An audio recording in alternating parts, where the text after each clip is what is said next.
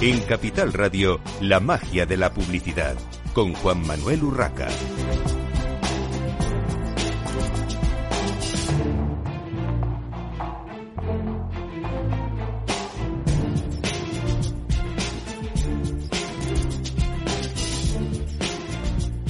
Buenos días y bienvenidos un viernes más a la magia de la publicidad en Capital Radio. Les habla Juan Manuel Urraca.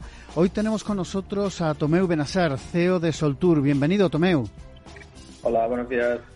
Bueno, eh, se acerca Fitur, la fecha, eh, la, la feria eh, digamos, imprescindible, el evento anual en nuestro país del sector turístico y, evidentemente, eh, tenemos que hablar de un tour operador mm, tan importante como es eh, Soltour y su relación con, con Fitur. Pero antes, Tomeu, me gustaría que nos comentases brevemente, por si todavía hay alguien de la audiencia que no lo conoce, qué es Soltour, cómo es, digamos, el, el accionariado de la compañía, cómo es la compañía Soltour. Bueno, Soltour es un, es un tour operador histórico con más de 40 años de, existencia eh, que pertenece a un grupo turístico eh, muy importante en España que se llama Grupo Piñero, eh, que tiene, entre otros, entre otros activos, pues una gran cadena hotelera que se llama Bahía Príncipe con muchísima presencia en el, en el Caribe y también, también en Tenerife, pero también tiene proyectos de de, campos de golf, residencial, etcétera, ¿no? Y Soltour, pues es ese tour operador vacacional eh, y además fue el germen de todo ese de todo ese grupo, ¿no? Entonces, pues bueno, pues es, eh, yo podría decir que es la, la, marca de tour operación eh, más histórica con el tamaño que tiene, porque los tour operadores, ahora hay tour operadores más grandes, pero son, son de, reciente creación. Y, pues bueno, pues es un somos un operador con, con muchísima solera, con unas operaciones muy consolidadas y con unas, eh, ofrecemos unas garantías de calidad y de, de estabilidad como compañía, yo creo que muy importantes al mercado al que nos dirigimos, que es el mercado de las agencias de viajes. Muy bien. Bueno, eh, Tomeu, por supuesto, háblame sobre esa participación de Soltour en eh, este FITUR 2024. Eh, ¿Qué esperáis de este gran evento? Bueno, nosotros eh, eh, siempre hemos entendido eh, Fitur como un punto de encuentro entre el, en el sector turístico y, y bueno, de alguna manera, pues evidentemente nosotros esperamos pues poder tener ese espacio para poder comunicar todas nuestras novedades, que son muchas a nivel de, a nivel de producto y a nivel de operaciones.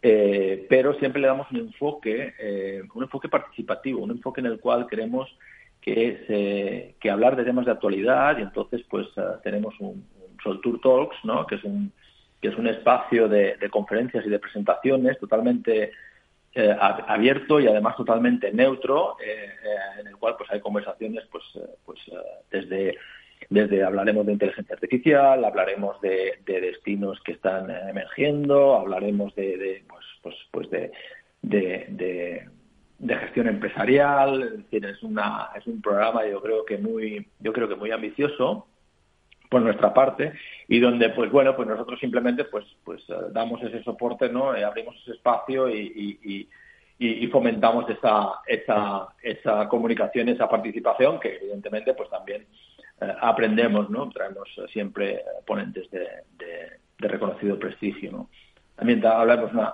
una mesa de de influencers no y de, este fenómeno lo importante que está siendo para la prescripción y para la comunicación efectiva de, de, algunas cosas eh, de las empresas, ¿no? Pues, pues bueno, pues esta es la, la, dinámica que buscamos.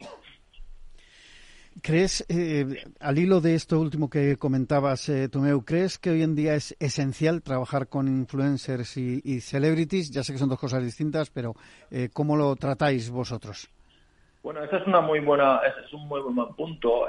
yo creo que que como bueno como toda esta vida no hay, hay herramientas o palancas que, que eh, primero hay que entenderlas eh, hay que utilizarlas bien y evidentemente pues eh, si, si, si las entiendes las utilizas bien y, son palancas potentes pues pues son muy efectivas para tu para tu negocio. Nosotros en, concreto creemos mucho en este en esta capacidad más que nada pues, pues, oye pues pues que han cambiado muchísimas cosas han cambiado mucha todo el tema tecnológico todo el tema de las nuevas generaciones y las nuevas tendencias en cuanto a consumo de información pues han hecho que que bueno pues que que, que ese fenómeno eh, sea muy efectivo pero desde luego es, es un es un, es un es una línea de trabajo que hay que, que hay que afinar mucho porque eh, porque si no se trabaja bien, pues el efecto puede ser eh, eh, cero o incluso eh,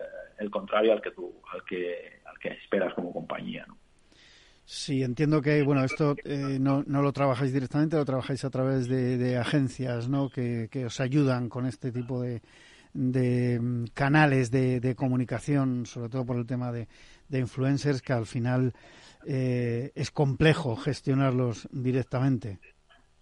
Sí, bueno, básicamente, eh, eh, nosotros eh, internamente tenemos un equipo de marketing muy potente, muy especializado, que, que tiene el, control, porque, porque es muy difícil trasladar las necesidades a, a, un agente externo si no, si no, si no conoces muy bien los objetivos como compañía, ¿no?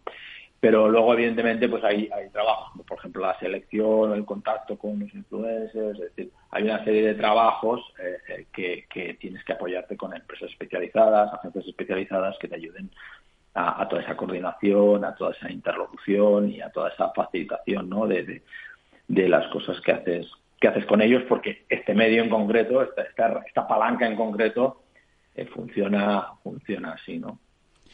Bueno, cambiando un poquito de tema, Soltour, al igual que algunos otros eh, operadores en nuestro país, forma parte del hub turístico Travelance. Eh, ¿Qué ventajas tiene eh, Tomeu formar parte de este, de este hub y cómo cambia, eh, si es que cambia en algo, cuéntanos, el panorama de los turoperadores? Bueno, ese es un muy buen punto. Travelance es un, es un hub turístico que lo que hace es aunar y, y abrir la puerta a a, las empresas independientes, eh, que, jugamos un papel importantísimo. Eh, las agencias de viaje independientes eh, es un, es un, es una es un network de, compañías en el mercado español muy relevante, muy influyente en, el consumidor, que aporta una aportación de servicio crucial, una aportación de valor crucial en el, en el en el, en el turismo y uh, los turoperadores uh, que nos consideramos independientes, es decir, que no somos un gran grupo vertical, que no tenemos tiendas físicas propias, etcétera, ¿no? Pues de alguna manera eh, tiene todo el sentido del mundo eh, eh, participar de este hub, ¿no? Y poner en común una serie de valores precisamente para mejorar el servicio de nuestros clientes, que son las agencias de viajes, y mejorar sobre todo también la, la experiencia del, del cliente final, ¿no? Y en ese sentido, pues bueno, pues hemos empezado a implementar una serie de iniciativas que algunas ya, ya tienen, son, son un éxito rotundo, como por ejemplo es nuestro nuestro club de, fidelización, que es un club donde participan nuestros clientes, nuestras agencias, ¿no? Y donde se ven beneficiadas, ¿no? De eh, una serie de ventajas que proporcionamos los distintos operadores que estamos dentro de este hub. De alguna manera es, eh, de todas formas, un, un hub, eh, por lo que comentas, eh, business to business, ¿no? No, no tiene trascendencia, aparentemente, de cara al consumidor final, a los clientes finales. Es business to business. Es, es un, es un hub dentro del sector y para, y para el sector. Y, y bueno, implementamos lo que lo que comento, ¿no? Sinergias de, de, negocio que nos hacen ser más eficientes. Por ejemplo, compartimos operaciones, operaciones de vuelo charter donde volamos conjuntamente y esto pues hace que seamos podamos llevar al mercado un producto más competitivo y más y más eh, en precio y en calidad, ¿no? Pero luego también, sobre todo, y lo más importante, pues, por ejemplo, nuestro nuestro club, ¿no? Nuestros nuestros eh, valores añadidos, la aportación adicional que están recibiendo nuestros, nuestros clientes que están adheridos al club o nuestro nuestro academy no que es otro es nuestra nuestro canal de formación no pues porque pues, pues, pues, eso no estas agencias independientes estos operadores independientes una de las claves es que precisamente los profesionales estén muy bien formados y muy actualizados con las tendencias de destino con las tendencias de producto con las tendencias de herramientas.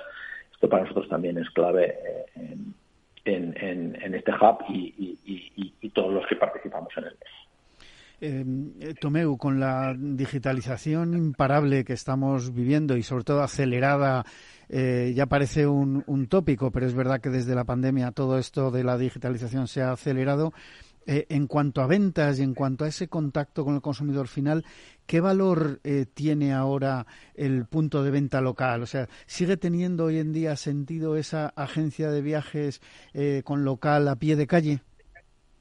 Bueno, eh, yo diría que cada vez, que cada vez más, ¿no? Eh, eh, lo que está claro es que, porque a veces uno, puede confundir, ¿no? Es decir, lo que está claro es que para comprar un billete de avión no es necesario ir a una agencia, una agencia local, ¿no? puedes ir, ¿no? pero, pero tiene, tiene poco sentido. pero sí que es verdad que las empresas, las pequeñas empresas, muchísima gente muchas veces no tiene tiempo no tiene, no tiene capacidad, necesita una persona de confianza, necesita alguien que le ayude, necesita alguien que le soporte, ¿no?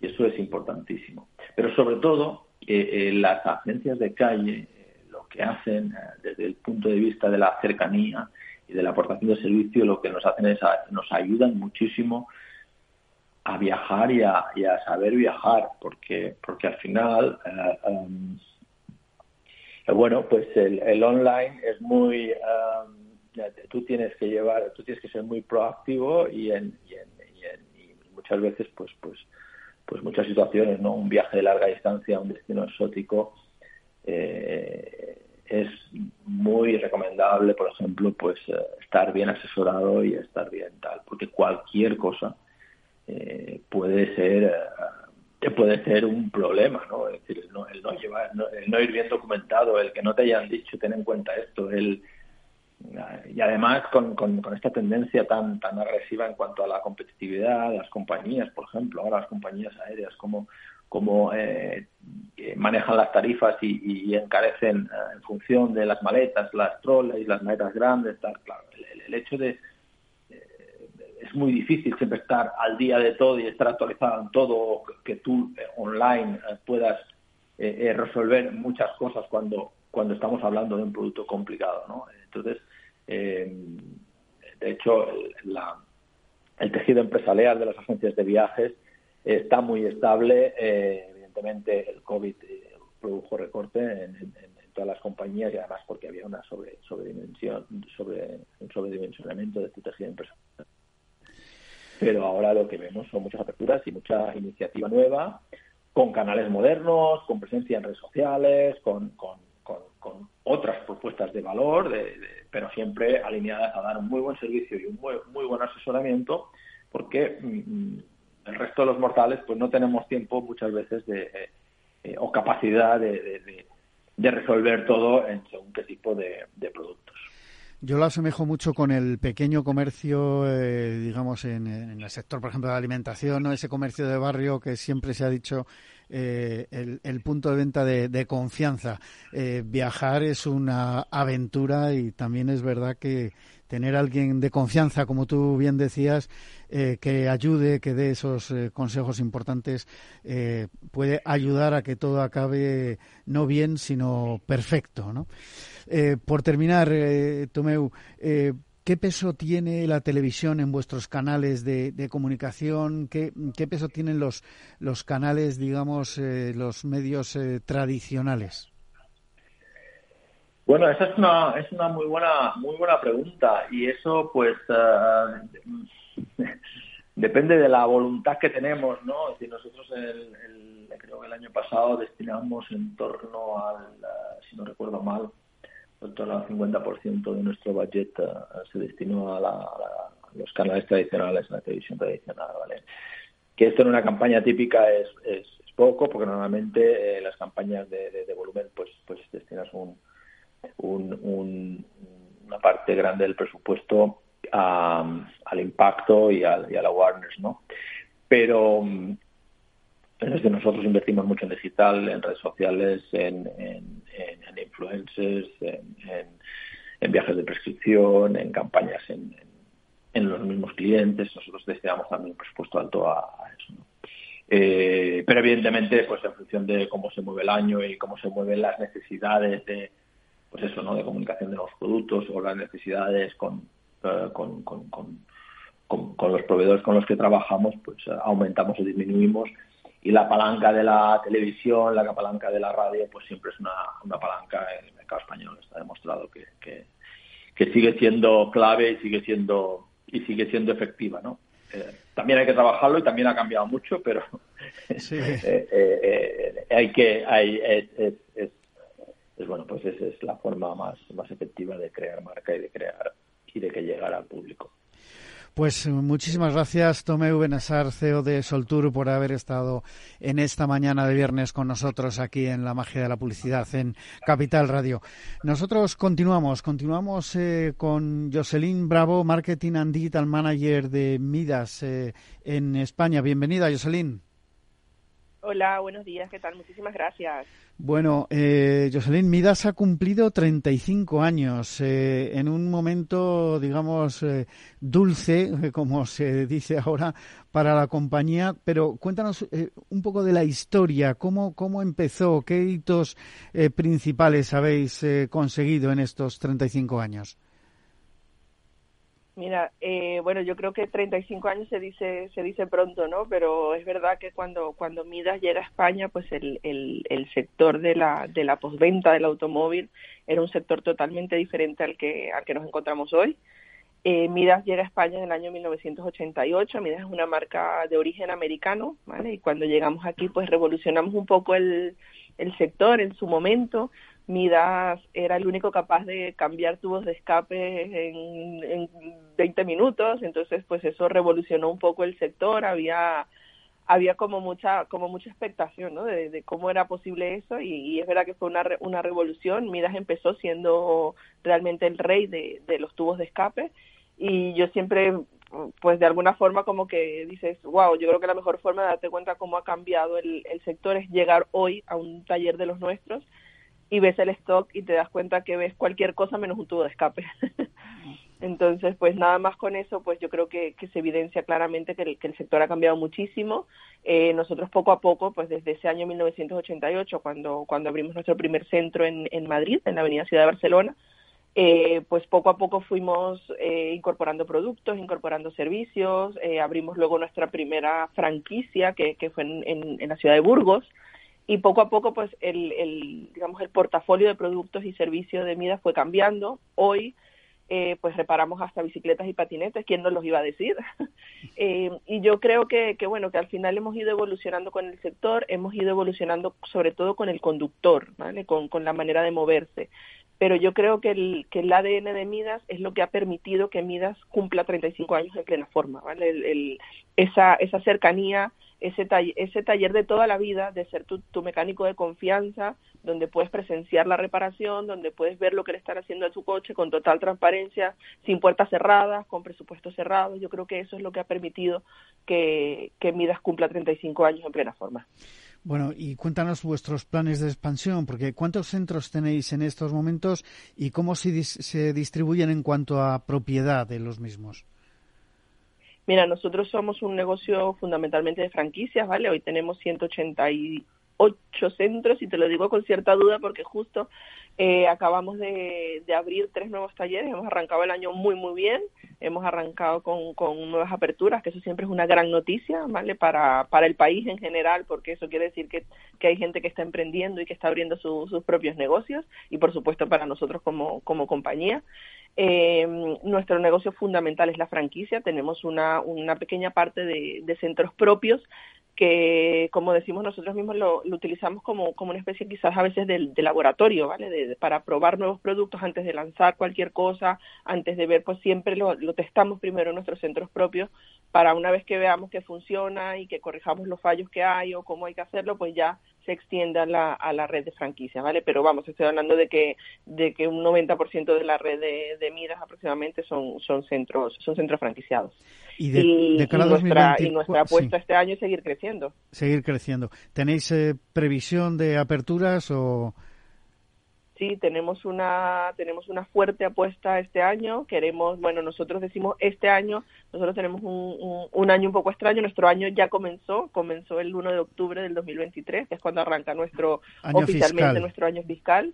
Exactamente, es cuando arranca oficialmente nuestro año fiscal y, y durante este año la, la apuesta es abrir 24 nuevos centros en, en esos 12 meses. O sea, de aquí al 30 de septiembre, pues todavía nos quedan unos cuantos por abrir, pero vamos, hemos arrancado bien, hemos, hemos tenido aperturas ahora y, yo creo que, que, es un sector que tiene mucho futuro, es un sector que está cambiando, que está revolucionando mucho y, es interesante, entonces pues eh, yo creo que va a ser un buen año para nosotros otra vez este 2024.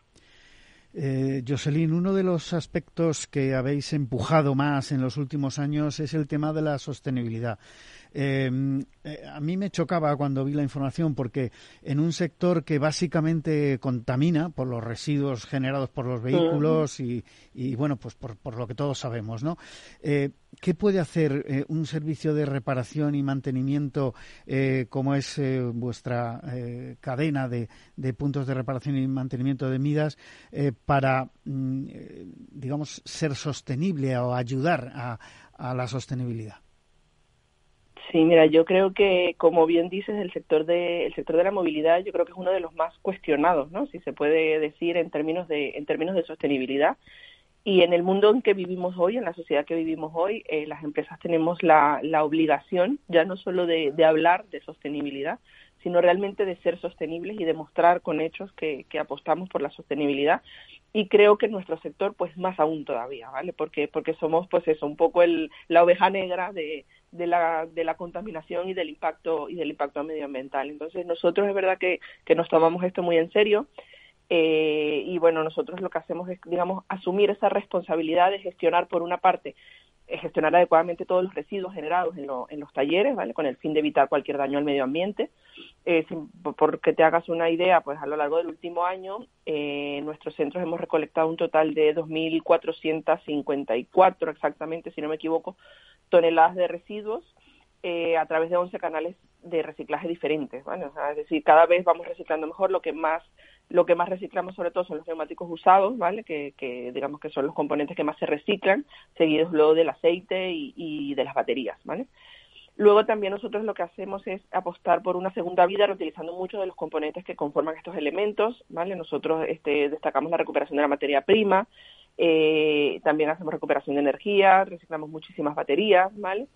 Y luego, no solo por la parte de residuos, sino que también un poco por, por el, digamos, por la, por la parte más de del otro tipo de la movilidad alternativa, de esta nueva movilidad dulce que, que llamamos, eh, nosotros estamos haciendo una fuerte apuesta ya desde hace unos años. Eh, en el año 2020 abrimos nuestro primer Mida City, que es un nuevo concepto quizá de taller, ¿vale? Donde obviamente el, coche de combustión sigue teniendo, por supuesto, su, su hueco principal, porque sigue siendo a día de hoy nuestro, nuestro principal negocio, por supuesto, pero eh, ya, ya damos cabida a otros tipos de movilidades. En los Mida City, que ya tenemos tres en España, eh, pues reparamos bicicletas eléctricas, bicicletas normales, reparamos patinetes, alquilamos bicicletas, alquilamos patinetes, Perdona que te, que te interrumpa, tenemos que hacer una breve pausa para la publicidad y enseguida continuamos contigo.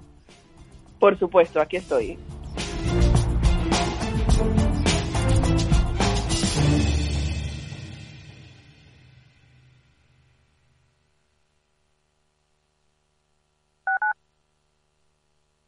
Capital Radio 103.2 si quieres adelantarte a los cambios económicos, digitales y empresariales, escucha After el programa de Capital Radio para profesionales, pymes y emprendedores que te ayudará a entender el momento presente y a tomar decisiones para el futuro inmediato. De lunes a jueves, de 7 a 8 de la tarde, con Eduardo Castillo.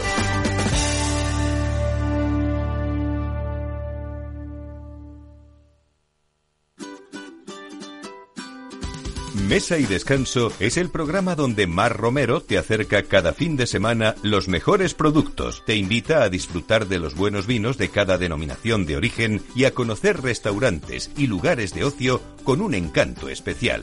Mesa y Descanso, los domingos a las 13 horas, aquí en Capital Radio.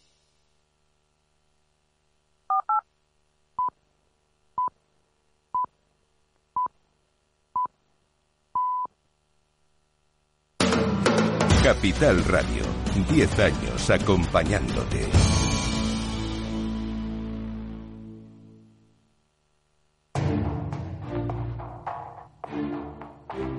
La magia de la publicidad con Juan Manuel Urraca. Continuamos en esta mañana de viernes en la magia de la publicidad en Capital Radio, hablando con Jocelyn Bravo, Marketing and Digital Manager en Midas. España. Jocelyn, nos contabas ese eh, nuevo formato de, talleres y, lo que estabais haciendo en cuanto al tema de, de reciclaje y sostenibilidad. Sí, Sí, sí, bueno, como te estaba contando eso, nosotros abrimos ya hace hace tres años, en el año 2020, nuestro primer Mida City, ya tenemos tres, ¿vale? Y Mida City no es más eso, que, que, que, una, que un taller, digamos, nosotros lo llamamos internamente el taller del futuro, ¿vale? Pero yo creo que no es del futuro realmente, es el taller de hoy, porque pues el, el conductor ya elige cómo moverse, ya, ya la, la movilidad es multimodal, ¿vale? Ya la gente no solamente se mueve o, o, o, voy en coche o voy en moto o voy en, transporte público, no. Eh, el, el conductor de hoy se mueve de, de, distintas formas según el momento, entonces pues los talleres nos tenemos que adaptar a ello y por ello pues nosotros ya estamos pues eso reparando patinetes, reparando bicicletas, reparando motos eléctricas, no solo en los Mida City, sino también eh, eh, ya también en muchos de nuestros talleres de siempre pues se han habilitado pequeños corners, pequeños espacios para dar cabida a estas nuevas formas de movilidad, para que, para que el conductor encuentre en vida su aliado para reparar y para mantener su vehículo, sea cual sea su vehículo, sea un vehículo de combustión, sea un vehículo eléctrico, un vehículo híbrido, una bicicleta, un patinete o una moto. Luego, hablamos del tema eléctrico, pero me gustaría preguntarte una cosa, Jocelyn. En vuestro caso concreto, eh, hablabas de, de esa parte de reciclaje y demás. ¿Cuánto hay de cumplimiento de la normativa medioambiental y cuánto de acción proactiva de la compañía, porque eh, eh, hay, hay, cosas que ya están reguladas, que, tenéis, que eh, comentabas, por ejemplo, lo del aceite. Eso ya hace muchos años que no solo vuestra industria, otras tienen que reciclar todo el aceite que, consumen en sus, en sus procesos industriales. ¿qué, ¿Qué parte es, digamos, proactiva vuestra o, o, de valor añadido vuestro? Mira, yo creo que, o como bien dices, pues hay, hay ciertas cosas que son, digamos, eh, de, normativa, ¿vale? De exigencia legal, que hay que cumplirlas y hay que hacerlas y, y, es, yo creo que es un, es un reto de todo el sector hacer que realmente eh, toda la normativa realmente se cumpla, ¿vale? Porque, porque eso también es importante, que a veces existen normativas, existen leyes y, y no se cumplen del todo bien. Entonces, e, es un compromiso de todos el trabajar porque se cumple esta normativa que ya existe para, para reciclar todo realmente el residuo que produce el taller, que es bastante, ¿vale? Eh, nosotros ahí tenemos pues unos controles bastante exhaustivos con todas nuestras franquicias para que realmente se cumpla lo que, lo que se debe cumplir y se recicle como se deba reciclar.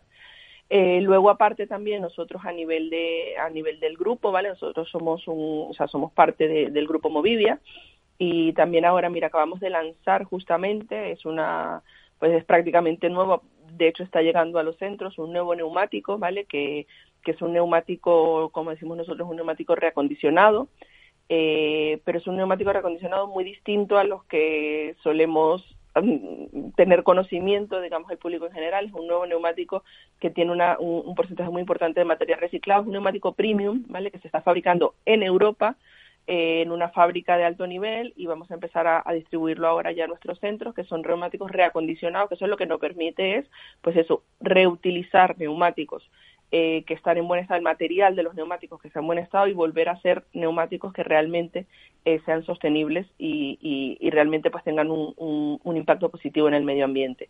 Y luego, por otra parte, pues como te comentaba también, nuestra, nuestro empuje desde dentro, nuestro empuje desde dentro como marca, eh, a que todos los talleres se formen y den servicio a las nuevas formas de movilidad, que entendamos que el coche sigue siendo importante, pero que también hay nuevas formas de movilidad y, hay nuevas formas de, de, dar servicio al cliente y conservando nuestro negocio, que también es importante, ¿sabes? Entonces, pues eso, dar cabida a las bicicletas, dar cabida a los patinetes, formar a todos nuestros equipos en, en electromecánica para que sean capaces de dar también servicio al vehículo eléctrico. Jocelyn, hablando, hablando de ese, Jocelyn, hablando de ese vehículo eléctrico, porque eh, una de las cosas que se, que se habla eh, cuando se introduce, digamos, eh, el vehículo eléctrico como un elemento nuevo y cada vez más masivo de movilidad es que tiene menos mantenimiento que los coches tradicionales de combustión, bien sean de gasolina o, diésel.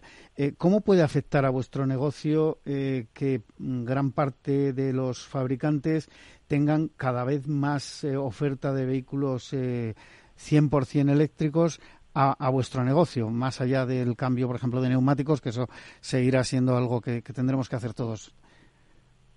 Mira, yo no soy una no soy una experta, ¿vale? En, en, en, temas de mecánicas y de coche, pero es cierto que, que hay un cambio, por supuesto que, que hay un cambio, eh, y nosotros, al final, nuestra parte, o sea, el, vehículo eléctrico tiene cosas distintas, tiene cosas muy, obviamente, como tú comentas, que, que, no tienen nada que ver con el negocio tradicional, pero vamos, yo creo que, que es un poco lo mismo al final que te contaba al principio. Nosotros antes, pues, vendíamos muchísimos tubos de escape porque se cambiaban tubos de escape como, como churros, como quien dice, y ahora eso ya no existe, o sea, ya eso es totalmente residual. Al final, la, capacidad de una marca, de una empresa como Midas está en eso, en, adaptarse, en formarse. Los coches siempre van a necesitar mantenimiento. Lo que pasa es que a lo mejor, pues de, cambiar tubos de escape, ahora te dedicas a hacer la revisión oficial o a reparar componentes electrónicos de un coche. Pero al final, el coche siempre necesita hacer un mantenimiento. el, y, la, y lo que yo digo siempre es, las personas, los seres humanos, necesitamos movernos. La movilidad siempre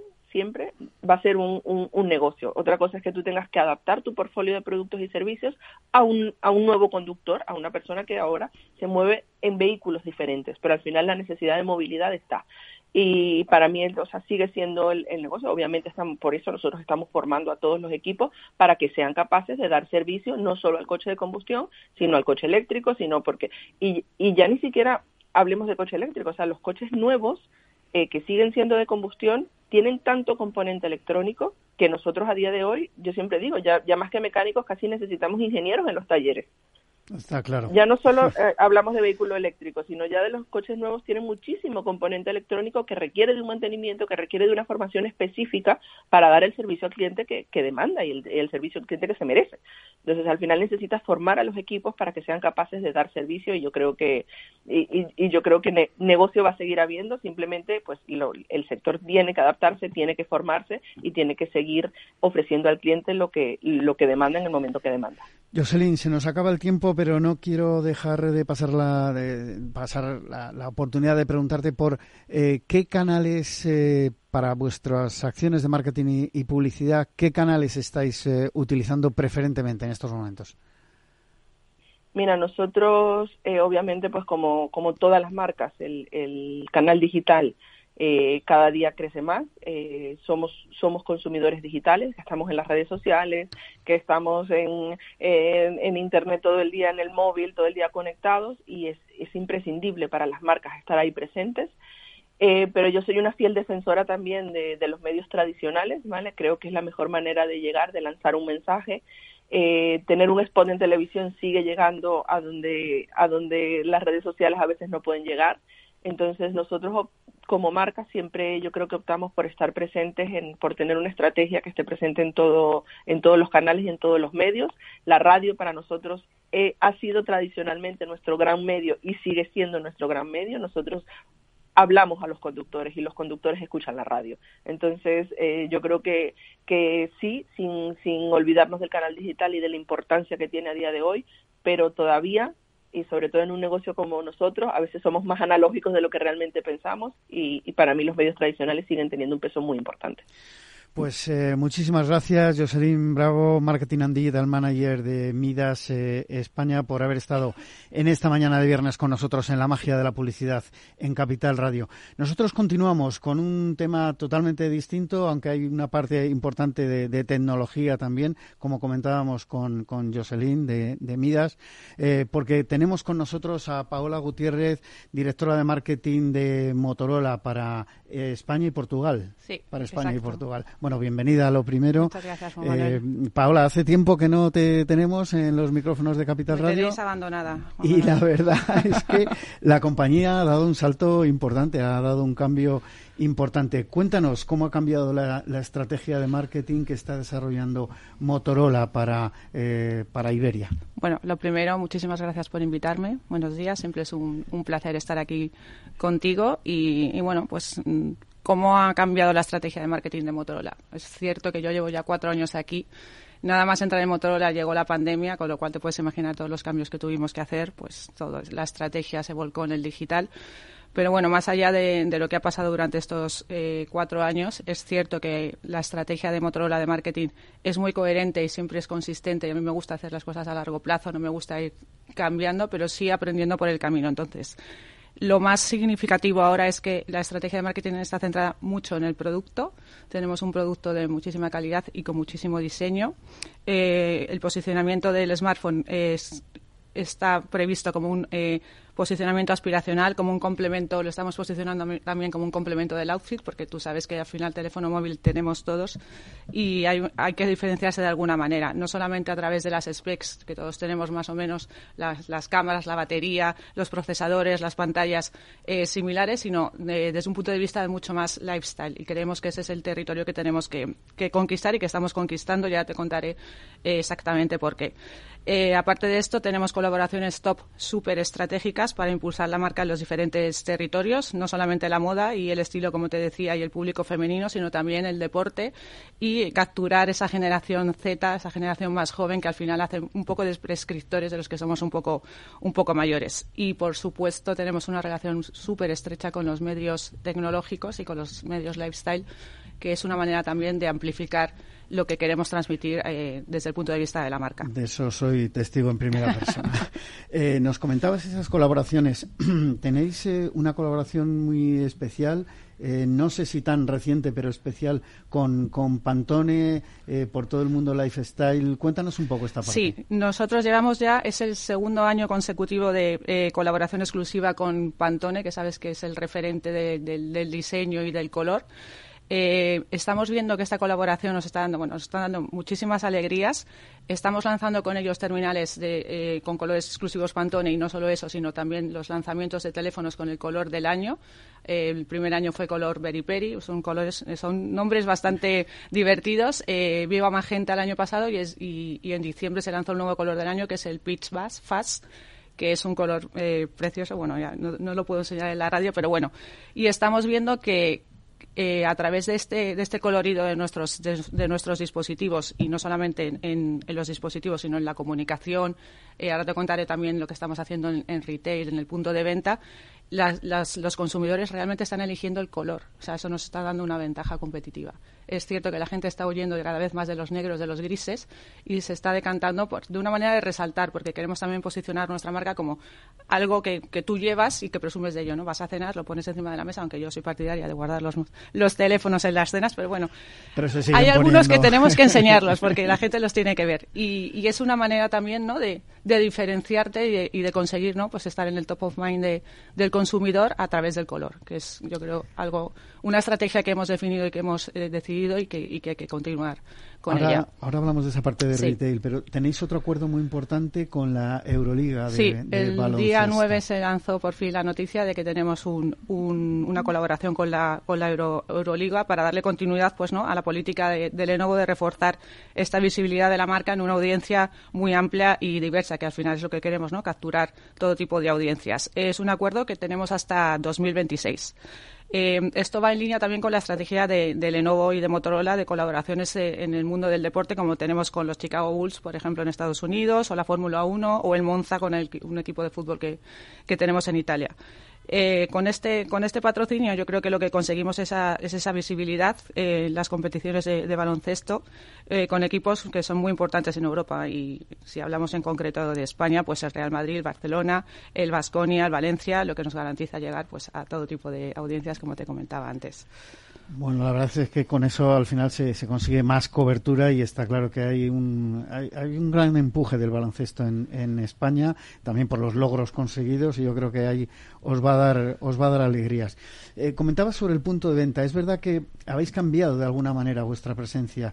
Eh, habéis hecho un, un, esfuerzo grande por dar más visibilidad en el retail eh, físico. Cuéntanos qué estáis haciendo con los grandes retailers y con los especialistas en, sí, en movilidad. esto como todo al final va en, en fases porque tenemos que empezar pues eh, a, a, ver, ¿no? a testar qué es lo que está pasando y hemos empezado con el corte inglés. Eh, hemos abierto en, en, en, tiempo récord 35 puntos de venta con visibilidad, con mesas y con, y con SIS, que son espacios un poco más grandes en, los que puedes tener experiencia con nuestra marca, con nuestros dispositivos y también muy alrededor del color. ¿Qué ha pasado con esto? Pues primero, es un proyecto que para mí, eh, y de aquí doy la enhorabuena a Mercedes de mi equipo, que ha sido la encargada de llevar este, este proyecto. Eh, tenemos esa visibilidad que queríamos conseguir en el corte inglés, que para nosotros es un, es un partner premium. Eh, nos han felicitado, de hecho. Eh, las mesas son muy diferenciales, el color, todo gira alrededor del color. Tenemos los dispositivos expuestos para que la gente pueda ver, puede ver pues no solo el color, ¿no? También tenemos, por ejemplo, muchos de, nuestros dispositivos tienen piel vegana. Eh, la parte trasera, que es, es, muy llamativo y queda muy bonito en el teléfono. Entonces, bueno, toda esta visibilidad está consiguiendo que pues nuestra cuota esté subiendo una barbaridad y, estamos contentos porque nos están viendo los competidores con, con ojos golosones, ¿no? Eh, están, yo lo sé porque nos lo están contando, que están, está, están viéndonos para intentar pues aprender de lo que estamos haciendo allí. ¿Por qué? Porque lo que te estaba comentando, ¿no? Hemos conseguido eh, grandes cifras de ventas eh, a través de esta, de esta, visibilidad en el punto de venta que vamos a continuar y vamos a seguir desarrollando en otros partners, no solamente en el corte inglés. Eh, Paula, no sé si me puedes dar algunos datos de reconocimiento de marca que tenéis en, en España y en, en, cuota de mercado. ¿Cómo, cómo estáis ahora mismo? Bueno, pues eh, te puedo decir que estamos incrementando la cuota de mercado. En estos dos últimos trimestres estamos ya alcanzando eh, el 4%. Veníamos de una cifra muy abajo, lo cual es un, bueno, es un motivo de alegría. Y en 2024 queremos llegar al doble dígito, dígito y, y, queremos seguir, bueno, por supuesto, pues aumentando esta cuota. Sabes que el mercado español es un mercado competitivo muy agresivo. Y, y, bueno, creo que el equipo que tenemos ahora mismo en Motorola es el equipo necesario para conseguir esto, que es muy ambicioso, pero lo vamos a conseguir seguro.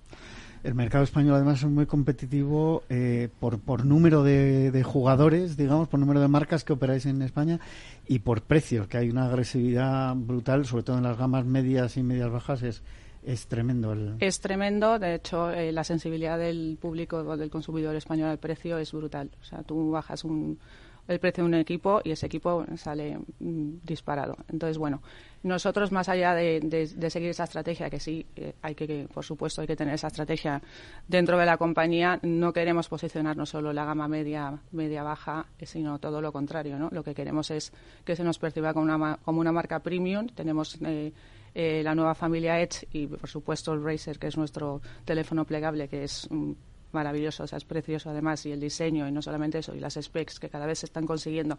Un teléfonos que son plegables, siempre renuncias a esa parte, pero estamos consiguiendo que esté muy equilibrado tanto las specs como el diseño, eh, y queremos eh, eso, con que se nos considere una marca premium, no solamente en la gama baja o la gama de la familia G, por ejemplo, que también eh, el año pasado fue el aniversario, el décimo aniversario del lanzamiento de la familia G, que al final es el 70% de nuestras ventas. Eh, Paula, brevemente, porque tampoco quiero darle mucho espacio a esto, pero ¿qué parte del éxito viene por la pertenencia a Lenovo? Pues eh, el apoyo de Lenovo, por supuesto, la pertenencia a Lenovo es gran parte de nuestro éxito, pero al final son dos marcas diferentes que, que la gente todavía no, no asocia muy bien. Desde el punto de vista del B2B, por supuesto, todo el éxito que estamos consiguiendo, que es mucho, es gracias a Lenovo eh, pero el, el, el, ecosistema, que también es importante a la hora de, de, del ranking de nuestros productos, tanto en operador como en, como en retail, es importante para que precisamente para eso, ¿no? para que Motorola sea una marca más visible y para hacer ese tipo de acuerdo de, venta, no solamente de dispositivos Motorola, sino también toda la parte de PC que tiene Lenovo y que están eh, llevando a cabo con muchísimo éxito. Por supuesto que sí. Bueno, tenemos ya, como quien dice, a la vista, queda poco más de un mes para que llegue el Mobile World Congress 2024. ¿Qué presencia va a tener la marca y qué esperas eh, conseguir en, en, este mega evento? Pues este año va a ser eh, increíble porque realmente vamos a tener más presencia que nunca. La apuesta por la compañía en este evento es eh, increíble. Vamos a tener muchísimas reuniones con, eh, con, los retailers, con los operadores, reuniones en las que se acuerdan cosas importantes para, para, la estrategia de 2024. Y, y, bueno, nuestro objetivo es sacar músculo, como siempre, en producto software, en B2B, en la integración con Lenovo, que es lo que te comentaba antes. Y, por supuesto, esta importancia de estas ferias para mantener nuestro posicionamiento innovador y enseñar al mercado todos los prototipos y toda la innovación que se está desarrollando a través de, nuestros eh, departamentos de I+.D. Pues habrás visto nuestro teléfono extensible, el adaptable que se adapta a la muñeca, que cambia con el outfit que tú llevas, en fin, pues todo tipo de, innovación que es lo que, lo que está trabajando muchísimo la marca. Bueno, para lograr todo esto, eh, aparte de producto, que evidentemente tenéis buen producto y, estáis renovándolo además, eh, hacen falta las, las acciones de marketing y publicidad. ¿Cómo es ahora mismo el mix de medios de Motorola, Paola? El mix de medios es un, mix que yo creo que responde a la realidad que estamos viviendo ahora mismo. Es muy importante la parte digital, por supuesto, todas las plataformas de redes sociales para conseguir lo que precisamente te comentaba antes, ¿no? Ese engagement con las generaciones, sobre todo más jóvenes, aunque las redes sociales las usamos todos. Pero es verdad que es importante, es importante eh, atrapar a este público que al final son muy prescriptores de los productos nuevos o de las marcas y somos nosotros los que luego seguimos a esa, a esa generación. Eh, para mí las redes sociales son muy importantes, por supuesto, hablando eh, con un lenguaje en cada red social diferente porque es diferente público. Tenemos también muy presente LinkedIn por la parte de B2B y para captar eh, nuevos clientes y, por supuesto, nuestra relación, como te comentaba antes, con la prensa tecnológica y la prensa lifestyle. La parte de PR es muy importante para nosotros y, y también cada vez estamos haciendo más campañas eh, ATL campañas más masivas con campañas de exteriores. Hacemos muchas, mucha campaña y mucha comunicación con nuestros partners porque siempre que, yo siempre digo que hay que aprovecharse de la awareness de, que tienen ellos con sus marcas y eso nos da a nosotros una visibilidad y una, eh, una manera de que el consumidor crea más en nosotros y, bueno, eh, básicamente eso junto a esto, lo que te comentaba antes, ¿no? Todos los patrocinios que tenemos, pues toda la parte de Pantone, la parte de la Euroliga, eh, Fórmula 1, Ducati, pues todo eso también nos da una visibilidad y amplifica la marca de una manera extraordinaria y queremos seguir también. Muchos de, los acuerdos de patrocinio vienen de, central, vienen de, fuera, digamos, pero luego la activación entiendo que la hacéis en, en España y ahí tenéis también un trabajo importante. Eso es, y de hecho nuestros partners y nuestros socios de negocio, para ellos es súper importante hacer activaciones con este tipo de patrocinio porque al final el usuario final lo valora mucho y es una manera también de diferenciar eh, nuestra marca de otras marcas. Eh, ¿Estáis trabajando ahora mismo con, con influencers y con celebrities? No, no estamos trabajando con influencers y celebrities y te voy a decir por, mm, por qué. O sea, para, aquí quiero ser súper honesta. Creo que la, asociación de una marca con un influencer tiene que ser una asociación muy orgánica y que de manera natural sea creíble. O sea, eh, no tengo nada en contra de los influencers, Dios me libre, pues claro que no, y de, esas personas que se dedican a crear contenido alrededor de las marcas. Pero el día que yo encuentre a alguien que realmente se, se asocie con nuestra marca de manera orgánica, entonces apostaré en en ese sentido, ¿no? Eh, me parece que está bien, me parece que muchas marcas lo están haciendo muy bien, pero hoy por hoy no está dentro de mis prioridades. Fíjate, Pablo, me decía un director de marketing, que no, era del sector tecnológico, era de alimentación, pero me decía, eh, me gustaría encontrar algo parecido a lo que tú decías, me gustaría encontrar un influencer o una influencer enamorado enamorada de mi marca, de mis productos, y entonces trabajaría con él. No al revés, no mm, que sea eh, con dinero por medio, que esto yo creo que es un poco lo que ha. Mm, eh, digamos, trastocado esta relación de marcas. Absolutamente, estoy completamente de acuerdo y además que encontrar algo así es casi un milagro, pero se puede encontrar y yo estoy esperando a encontrarlo, pero el día que lo encuentre, desde luego apostaré por ello. Bueno, eh, te quería preguntar por una cosa que me ha llamado la atención. ¿Nos puedes hablar un poquito de Mototalk? Una eh, una aplicación eh, para, entiendo que es para, para profesionales, para que los profesionales que utilizan los PCs con los móviles puedan trabajar conjuntamente. Bueno, es eh, lo que te comentaba antes, es aprovechar las sinergias que tenemos con Lenovo para, para, para conseguir que nuestras estas herramientas ayuden a las personas desde el punto de vista profesional a, a conseguir sus objetivos con más facilidad, efectivamente. Bueno, y en cuanto a agencias eh, de medios, agencias creativas, ahora mismo, ¿cómo estáis trabajando en España? ¿Trabajáis con agencias locales? Sí. ¿Viene la creatividad de fuera? Porque en muchas multinacionales a veces dependéis demasiado, o dependen demasiado del exterior. Yo trabajo con dos agencias, eh, con Evercon, eh, la parte de PR, llevo trabajando con ellos ya casi tres años, dos años. Eh, es un equipo desde aquí, quiero decirlo, eh, maravilloso. trabajamos, es una extensión, siempre digo que es una extensión del equipo de marketing de Motorola y nos están ayudando muchísimo. Tenemos un set of boys siempre por encima del KPI y están súper motivados y están totalmente engaged con la marca. ¿Qué quiero decir con esto? Que es que se, se cree en el proyecto y eso es muy importante para mí. Desde el punto de vista creativo, trabajamos con Watson, antes mi querido Watson, pero ahora, que, Watson, eh, y lo mismo, llevo trabajando con ellos desde el principio. Eh, están completamente alineados conmigo, con la marca, eh, haciendo siempre propuestas creativas. Cierto que vienen muchas cosas de, central, de global, pero yo siempre soy defensora de que hay que hacer las cosas de manera local. O sea, hay que adaptar un poco al lenguaje y a la situación del mercado y al, típico, y al tipo de ciudadano que tiene cada país. Entonces, esto a veces me ha traído algún problema porque soy un poco rebelde, pero, pero sí, o sea, nosotros eh, intentamos ajustar la, comunicación y, el marketing al público español. Yo creo que es un valor añadido al final de las marcas, en los que lucháis, aunque sea con rebeldía, como decías, por, por localizar la comunicación. Al final, cada país y cada, cada región tiene su, su idiosincrasia. Yo creo que es importante a la hora de, de comunicar. Eh, no sé si eh, nos hemos dejado la parte de medios. ¿Con quién estáis trabajando eh, como agencia de medios ahora mismo? Medios sí que trabajamos con Lenovo Media, que sí que están en Italia y eso es una agencia que está, vamos, que no es no está en España. Bueno, en cuanto a eh, medios convencionales, la televisión sigue siendo el, el rey. por cobertura y por muchas razones. Eh, ¿Lo contempláis? ¿Cómo, qué, relación tenéis con, la tele? De momento la televisión la tenemos un poco apartada, así que estamos haciendo muchas campañas de exteriores como medios más eh, eh, masivos, pero la televisión la contemplamos desde el punto de vista de hacer campañas de co-marketing con los operadores, sobre todo. Los operadores que entiendo que tienen un peso importante, en la parte de telefonía. sí. Muy bien.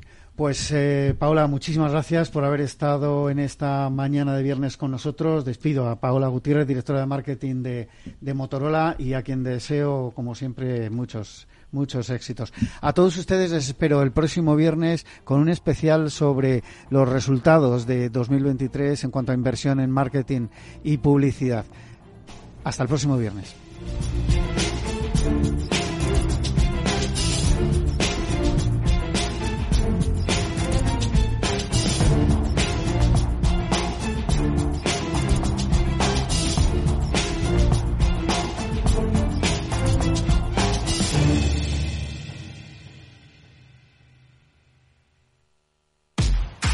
Mal tiempo, mala helada. El cambio climático lo ha cambiado todo y los riesgos son más y más imprevistos, como las lluvias, las heladas o el pedrisco. Por eso necesitas un buen seguro agrario que garantice tu tranquilidad. Y ahora es el momento de contratar tu seguro de frutales. Agroseguro. Trabaja sobre seguro.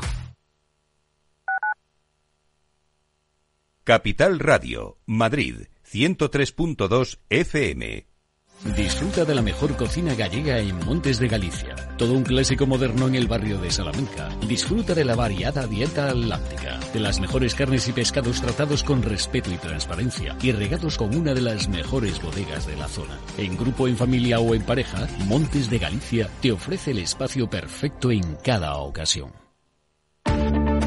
Si quieres adelantarte a los cambios económicos, digitales y empresariales, escucha After Work el programa de Capital Radio para profesionales, pymes y emprendedores que te ayudará a entender el momento presente y a tomar decisiones para el futuro inmediato. De lunes a jueves, de 7 a 8 de la tarde, con Eduardo Castillo.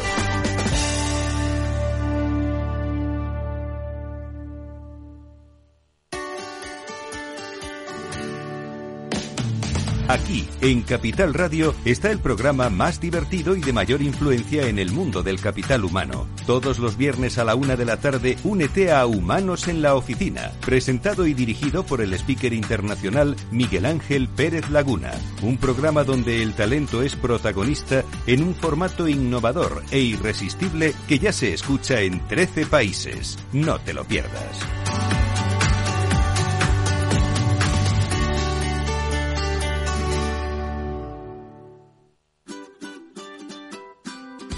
Mesa y Descanso es el programa donde Mar Romero te acerca cada fin de semana los mejores productos, te invita a disfrutar de los buenos vinos de cada denominación de origen y a conocer restaurantes y lugares de ocio con un encanto especial. Mesa y Descanso, los domingos a las 13 horas, aquí en Capital Radio.